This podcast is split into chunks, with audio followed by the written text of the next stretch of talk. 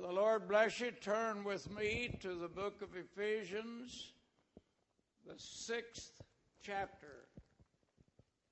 Ephesians chapter number six. Now, I really want us the next before Sunday to pray for our pastor, and I'm going to tell you how we can really pray for him. Pray until you feel a victory. Not just a casual prayer, not praying just because we know he needs prayer, but pray until you feel you have a, have a breakthrough. And uh, of course, uh, when we do that, we're doing our part. God could do it without us, but he chooses to work with us and through us. And I know that He will respond to prayer. Ephesians chapter number 6, beginning with verse 10. Finally, after going through all of the uh, information, admonition, and concern, uh, covering almost every area of a Christian life, Paul says, finally, after all this, my brethren, be strong in the Lord and in the power of his might. Put on the whole armor of God that you may be able to stand against the wiles of the devil. For we wrestle not against flesh and blood, but against principalities, against powers, against the rulers of the darkness of this world, against spiritual wickedness in high places. Wherefore, take unto you the whole armor of God. Everybody say, whole armor. That you may be able to withstand in the evil day, and having done all, to stand. Say that together. And having done all, to stand. Then stand therefore, having your loins girt about with truth, having on the breastplate of righteousness, your feet shod with the preparation of the gospel of peace, above all, taking the shield of faith, wherewith you may be able to quench all the fiery darts of the wicked. Take the helmet of salvation, the sword of the Spirit, which is the word of God Praying always. Say that. Praying always. Praying sometimes. You better pray always. Sister Cecilia mentioned uh, the traffic. I, that's that's the part I have to get the victory over more than anything. Is on these freeways, and uh, I was going home from church here last Sunday, and uh, I was trying to weave through the traffic and uh, trying to get out of the way. I thought a car was going to hit me, and I had to dart over into the other lane in front of another car. And uh, when the traffic slowed down, he came around on the shoulder, parked right in front of me, and got out of his car I think when he saw my handicap card, he thought, well, poor old thing, he's just an old, decrepit man. but, but uh, you know, we've got to be careful at all times. I have to pray every day, Lord, help me to use good judgment in my driving. And I'm real thankful that the Lord has kept his hand on my life all these years and protected me, and I have nothing but thanksgiving in my heart tonight. Amen. No complaints, none whatsoever. Just thankfulness in my heart. Amen. Are you thankful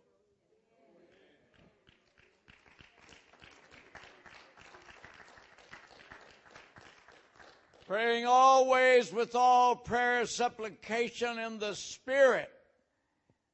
That Spirit is the Holy Spirit. Supplication in the Spirit. Pray until you feel that certain something move on you and uh, allow yourself to go into the spirit of prayer. And many times that, that means praying with other tongues. And uh, then you know that you're close to God. Watching there, there too, thereunto with all perseverance, supplication for all saints. Just want to tell you I'm thankful for all that you have done, for the stars and the moonlight and the setting sun. And when my work on earth is through, I'm coming home to be with you. Just wanted to tell you, I'm thankful that's all. Thankful. Thank you. Thank you, Jesus. Thank you, Jesus. Thank you, Jesus. Thank you, Jesus. Praise God. You may be seated. Please promise yourself I'm going to pray for my pastor. If ever time he needed us to pray for him, it's now. And I'm going to present seven prevailing forces that needs to operate in the church, first of all in our own lives, and certainly needs to operate in our church. And of course, uh, the top of the list is prayer. General von Rundstedt, the noted German general at the end of World War II, was asked the question why do you think Germany lost the war? They were taking country after country, and and so without hesitation, he mentioned three, four things. He said broken communications, lack of oil, lack of air power, and failure at the source of supply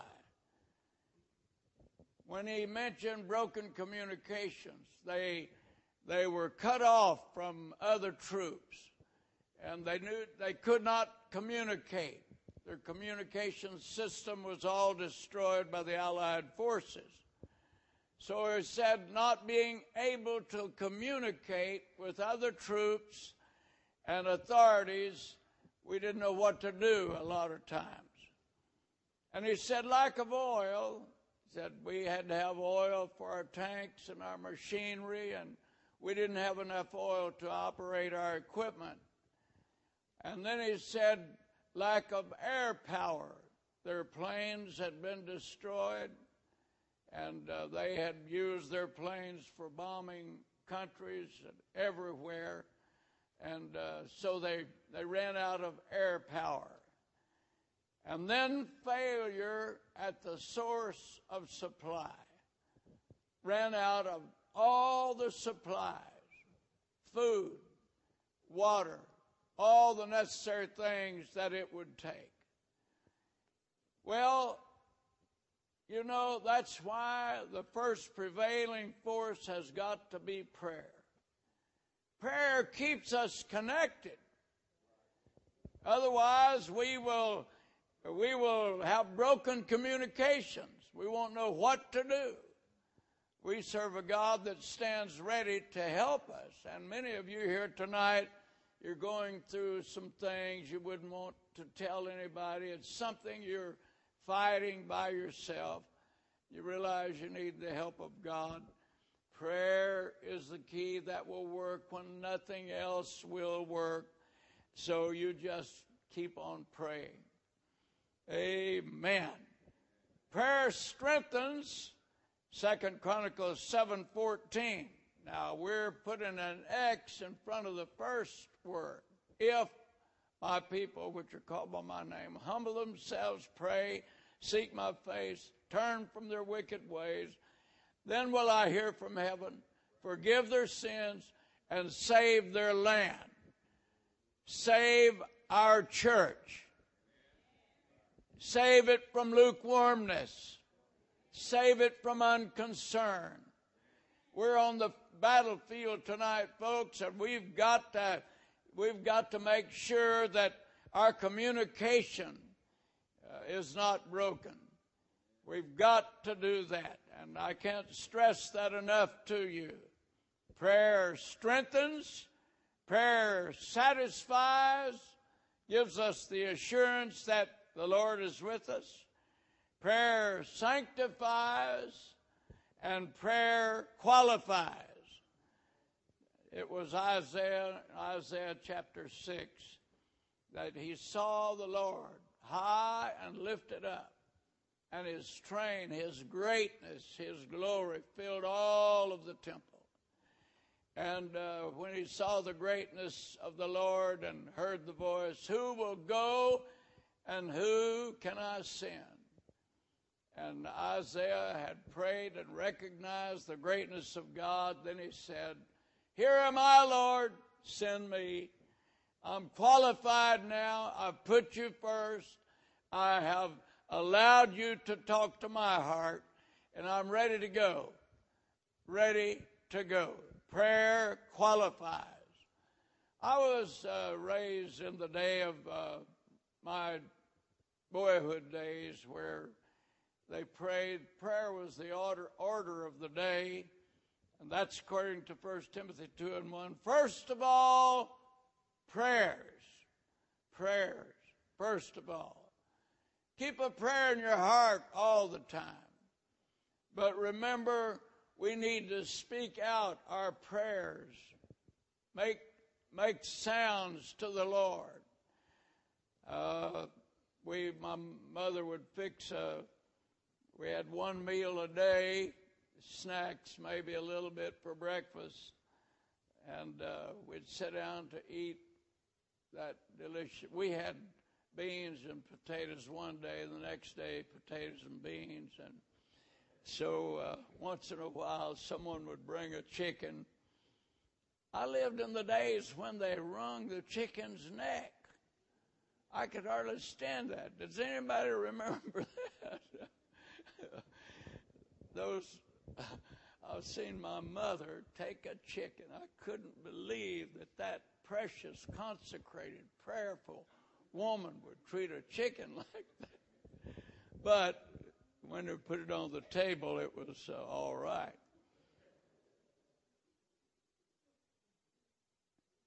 But once in a while, we would have chicken. And, you know, we'd sit down at that good hot meal. And a lot of times, they lived in such a spirit of prayer and they'd get to praying for the food, get to praying for everything. And a lot of times, they would push their chairs back, get on their knees, and have a prayer meeting. They learned the value of prayer. We've got to we've got to rehearse the matter again and again. First of all, the Lord said it. If we want to keep our communication with Him, we've got to settle it in our heart. We've got to pray that's the lifeline between our soul and our Heavenly Father. And uh, of course, I've told you a little bit about experiences. The very first place that Dad went to build his church, the community hated that Holy Roller meeting. And uh, they did everything, they threatened, they did everything. They tried to destroy the brush arbor. And then it came time for school, and my oldest brother and oldest sister were the only ones that could go to school. There were four children at that time. And uh, the principal of the school, when he found out who they were, he called my brother into his office and had what they called a hickory stick. And he beat my brother on his back so hard that blood came out of his body. Of course, the principal of the school was always the most important person in any town in those days. And uh, then he said, You go get your little sister and you go home and don't you ever come back to my school again. Archie told me, he said, Little brother, I hurt so bad. I, I was suffering. I could hardly stand it. And blood was on my back.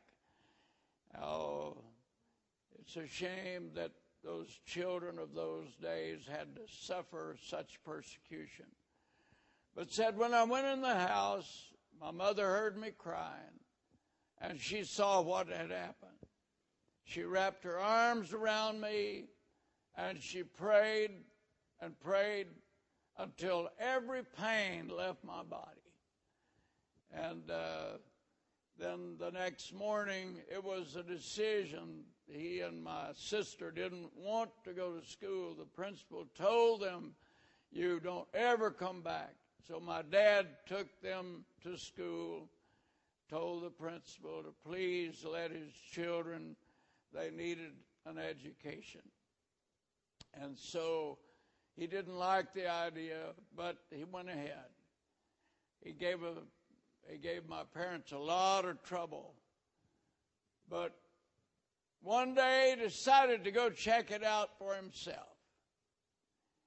And when he did, he found himself weeping, crying, and praying in the altar. God filled him with the Holy Ghost, got baptized in Jesus' name, and God called him to preach. Now that's let me tell you something. Prayer can work on every in every situation. That is always a prevailing force when after the day of Pentecost, a great rushing mighty wind and people filled with the Holy Ghost. The next day, they went out and uh, they the Lord helped them perform a miracle. The lame man rose out of his chair and walked, and it caused a lot of disturbance. They threatened the disciples. And then the Bible tells us that they came together. Amen they came together and they prayed, lifted up their voice with one accord. The Lord honors prayer, and especially when we're united in our praying. I plead with uh, the church here. We don't have to have a house full for me to really drive that home. Uh, let's join together. Be united. We're uniting we're going to unite from now, from this until Sunday for our pastor, first of all. I'd hate for him to be sick, not be able to come Sunday. He's such a, an important factor in the future of this church. And uh, pray for a great revival to break out. Maybe the Lord will let it break out in our hearts in a special way and then we'll be able to spread it to others. So that when they got together and prayed together, the Bible said place was shaken where they were assembled together. And of course, the Lord spoke to them. It was a prevailing, prevailing force. The second prevailing force is your church. The church of the living God is is uh, spread out all over the world. Wherever the gospel is preached and uh, men accept the gospel, obey the truth, they become part of the church. Uh, when I left uh, Paris, Texas, they always had the saying, Brother Kilgore's church. One little girl, when she found out I was leaving, she told her mother, said, We won't ever get to go to church again. She said, Why? I said, Well, Pastor Kilgore's taking it with him. It's Brother Kilgore's church. But uh, it, when, when we're in here, we're a corporate body. We're the church as in a building. When we go home, this will be a building. Amen. But every time I've been here and prayed or worshiped or preached, I've always felt that God was here. Amen. Our church is a prevailing force. And when uh, Jesus chose Peter to be the head of the church, he gave him the keys to the kingdom. And uh, he told him, The very gates of hell shall not prevail against the church. Amen. What a promise. Men have lived on that promise through the years. Have that promise that regardless what comes against the church, the gates of hell cannot prevail. The church is the prevailing force. The third uh, uh, prevailing thing is the correct spirit and attitude. And there are a few examples in the Word of God Joseph, Job, and Stephen. Joseph is one of the greatest examples of the right spirit and attitude. He had to overcome his own brothers. And when they lied on him and when they cast him into a pit, when they sold him, uh, and he was eventually sold into Egypt. What, what a trial for a young man to have to go through. All the time he kept the right spirit. When Potiphar's wife tried to seduce him, he said, I can't do this thing. I cannot sin against God. And uh, he had to go through that, had to keep the right spirit, the right attitude. Eventually cast into prison, and uh, 13 years suffered in a prison, but never complained one time. But God had a way of an unusual way when uh, there was a dream and uh, he went, he interpreted the dream, and it came to pass. And then uh, the ruler had a dream. He couldn't interpret it. One of these men remembered there was a man in prison that had the answer. So they sent for Joseph, and Joseph was able to interpret the dream and then become prime minister of Egypt because he kept the right spirit. The right attitude is so very important. Job, you know, there's nobody in the world had to suffer any more than that man did. Can you imagine? He was the most powerful man in the East, and overnight lost his cattle and all of his donkeys and sheep, and uh, then the biggest loss was his children. And he was uh, he was suffering over it. His wife came to him. He was scraping his body with broken pottery, boils all over his body. She said, Job, why don't you just curse die, curse uh, God and die? she said, he said, You talk like a foolish woman. The Lord giveth, the Lord taketh away. Blessed be the name of the Lord.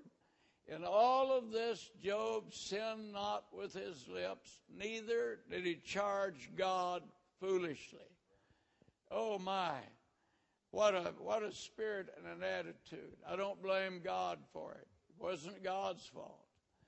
And it just and if Job could only know what an example that preachers have been able to use with what he went through, uh, he say, he'd say, I didn't do it for that purpose, but I'm so glad that I gave all you preachers a message. So the church is a prevailing force, a correct spirit and attitude. And of course, you know the story of Stephen in the New Testament. And uh, that young church went through the first stoning. It happened to be Stephen, a man that was chosen to be one of the seven deacons. And, uh, but uh, when they were gnashing on him with their teeth, accusing him and throwing stones at him, he kept the right spirit and the right attitude. He asked the Lord to not, you know, don't hurt them. I'm suffering. And uh, there, there were some Chinese ladies way back before World War II that were put in prison because of their receiving the gift of the Holy Ghost, loving God with all their hearts. They were going to be hanged uh, the next day, and uh, they prayed together in their jail cell.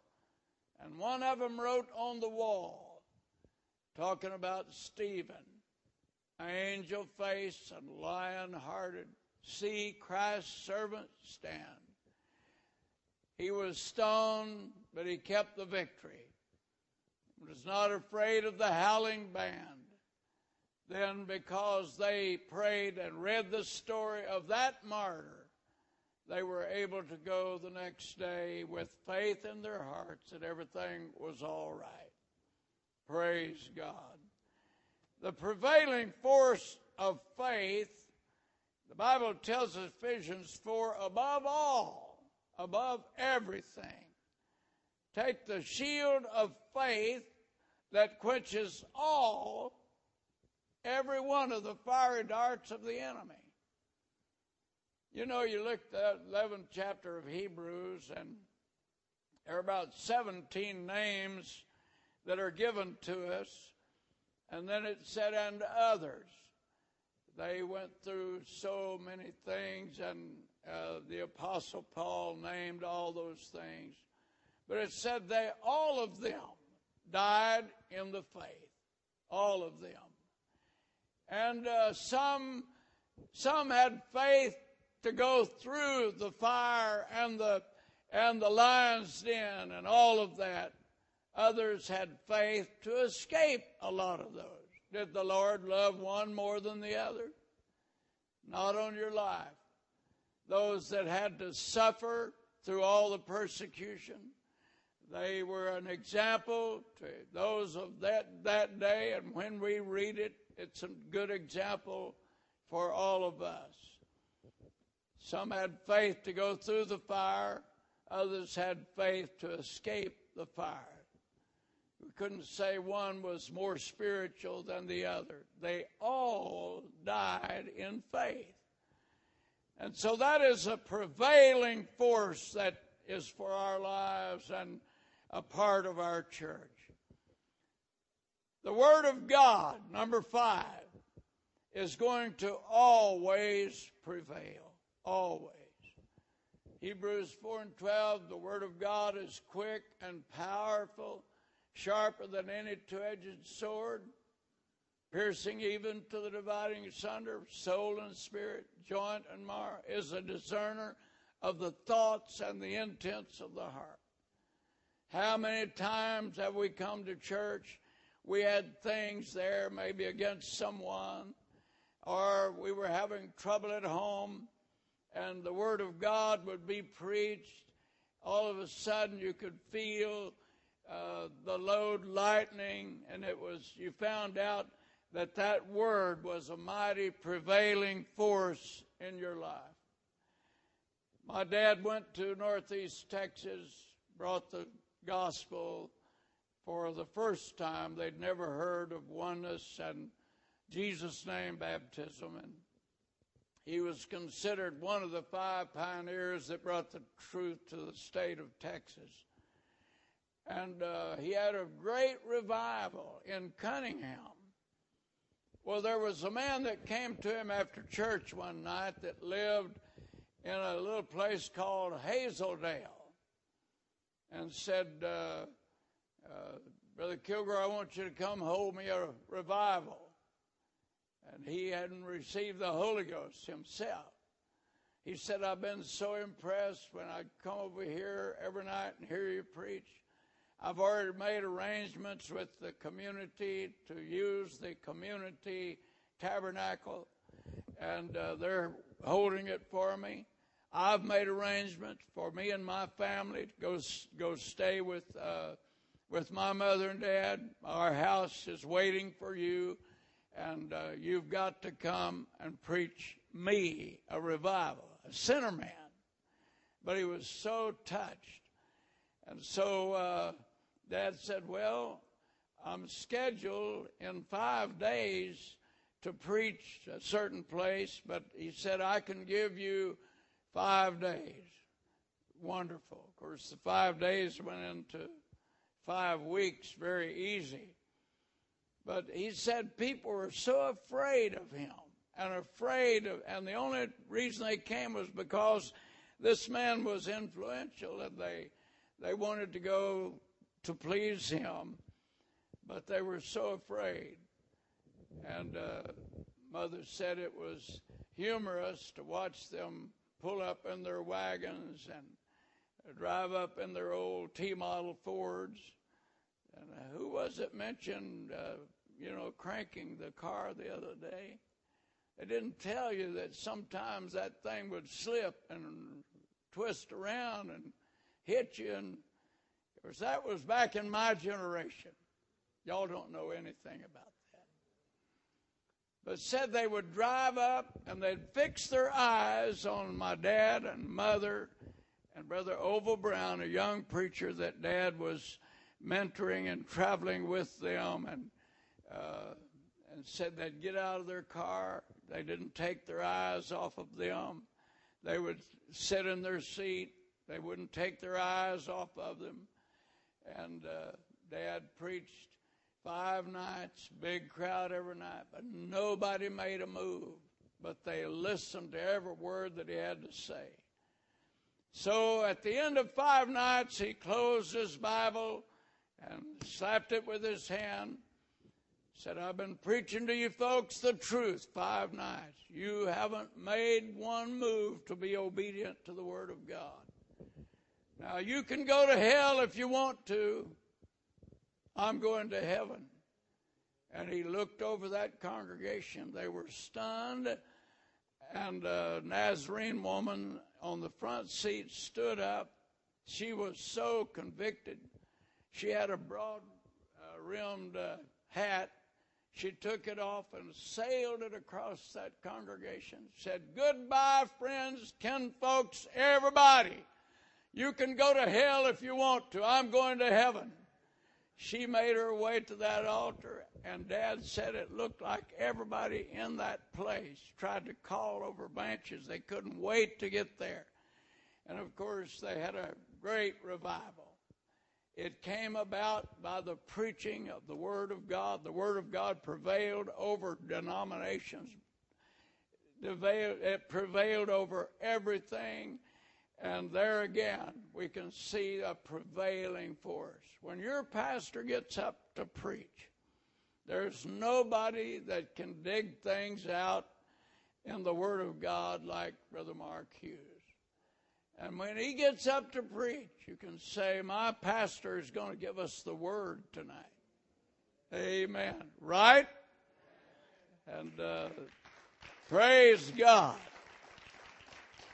You just wait till he gets uh, well and fired up. He's going to let you have it. Maybe I'll get the leftovers. The blood of Jesus, the most powerful force. Oh my. Acts 28 28, when Paul was giving instruction to the Ephesian elders, and he talked to them about protecting the church. And he, said, The blood of Jesus has prevailed. The blood of Jesus was moving, and they were there having a church because of the blood of Jesus.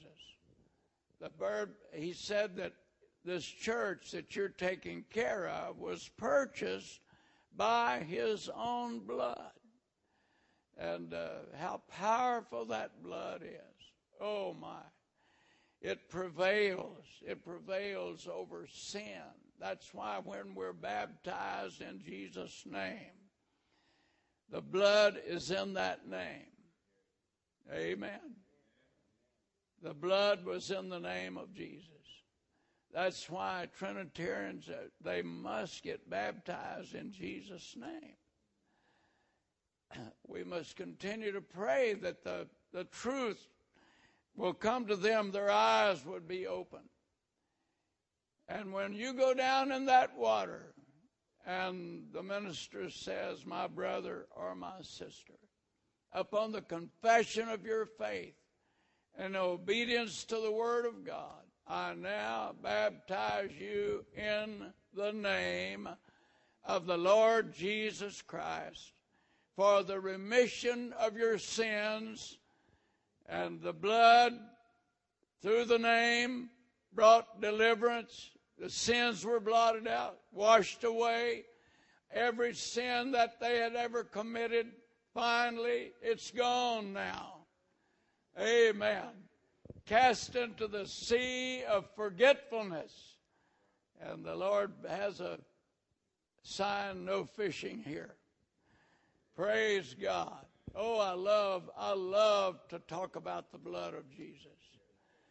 And in my generation, when they would pray for evil spirits, they would plead the blood in Jesus' name. And it worked every time. Every time.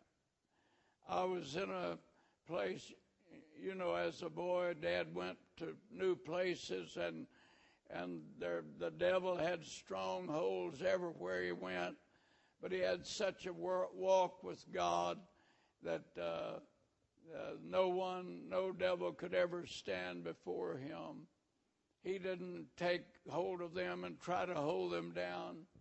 He just spoke the name of Jesus, pled the blood of Jesus over them without fear, favor, and they would always be delivered. Amen. Didn't have to hold anybody down.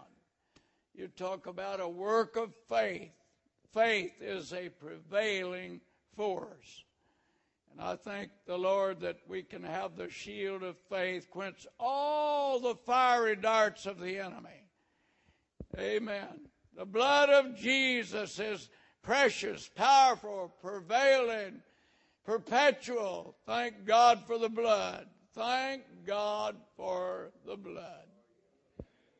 And of course, I've talked about the name of Jesus, how important that is. And uh, heard a Pentecostal minister talk about a group in Los Angeles, California, small church, and uh, they were having an all night prayer meeting and said the big, huge monstrous figure came in and told him to get up and get out of there. A little handmaiden of the Lord, full of the Holy Ghost, walked up to him. He said, This is my city. You can't have it. Of course, uh, I believe that there's an evil force over every city in the world. And uh, it, it does everything to defeat the church, church of God and individuals. And she said, In the name of Jesus, get out of here. Said that they saw, uh, they got wide awake when they heard that and said they saw that monstrous looking figure just shrink and uh, screamed and went out of there the power of the name of Jesus. Thank God for that. Thank God for that name. Hallelujah. I'm so glad I've been buried in the name of the Lord. Hallelujah. I could tell you a lot of good, interesting stories and uh, about the power of God prevailing and the name of Jesus, the blood of Jesus, the Word of God, and the church, the right spirit and attitude, and prayer. Above all, the Bible said prayer. I, uh, when my first year in Houston, I developed a severe sickness and was sick for a couple of days and and I told my wife, she begged me to go to the hospital. I said, no, we're going to pray.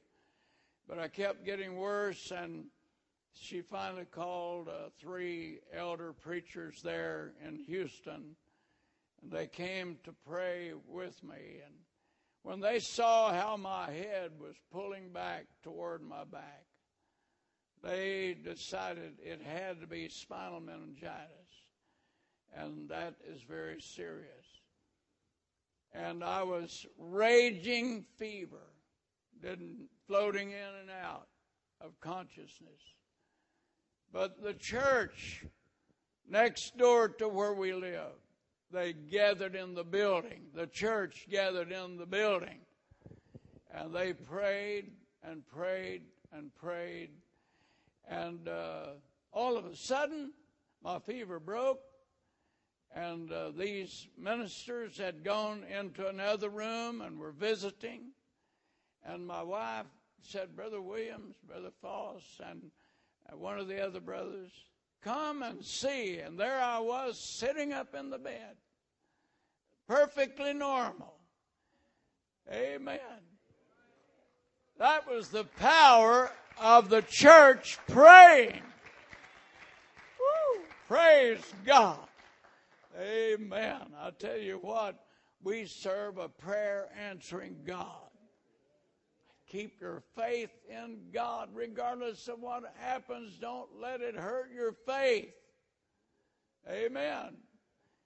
And uh, my dad used to tell a story World War II, uh, the Allied forces were uh, separated, a large uh, battalion separated. They were a, uh, on a little island They'd out of food, ran out of ammunition. They had one, one large uh, uh, cannonball, and uh, of course, uh, the enemy was going to starve them out.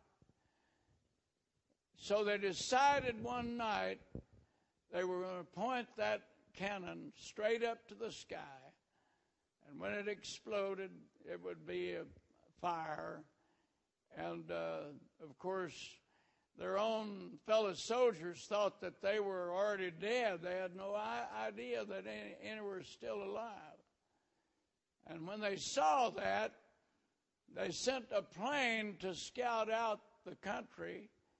And when they came over this island, they saw the this army group that had been separated from them.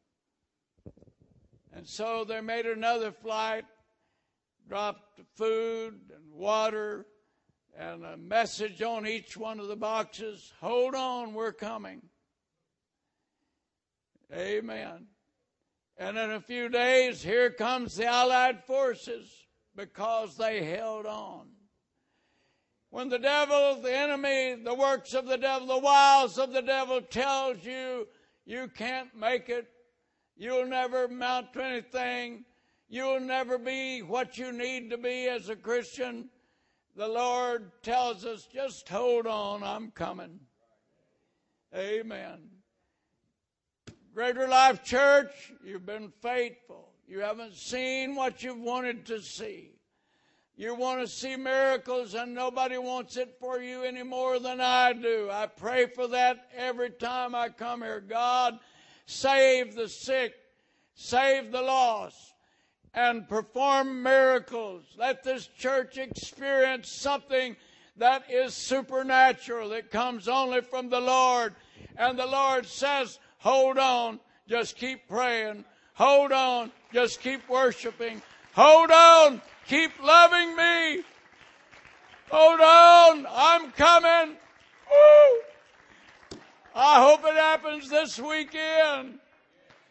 I hope all of your prayers are going up and becoming one big prayer before the throne of God. And the Lord says, I like that. I'm going to give revival. Bring your loved ones, bring the backsliders, bring anybody you can. This is our opportunity, church, to see a great breakthrough. Amen. Hold on, it's coming. I believe it. I believe it with all my heart. Let's stand together. Let's thank God together. Remember these prevailing forces. Let them work in your life. And if they work in your life, then it will be in the church. Hallelujah. Don't you love Jesus?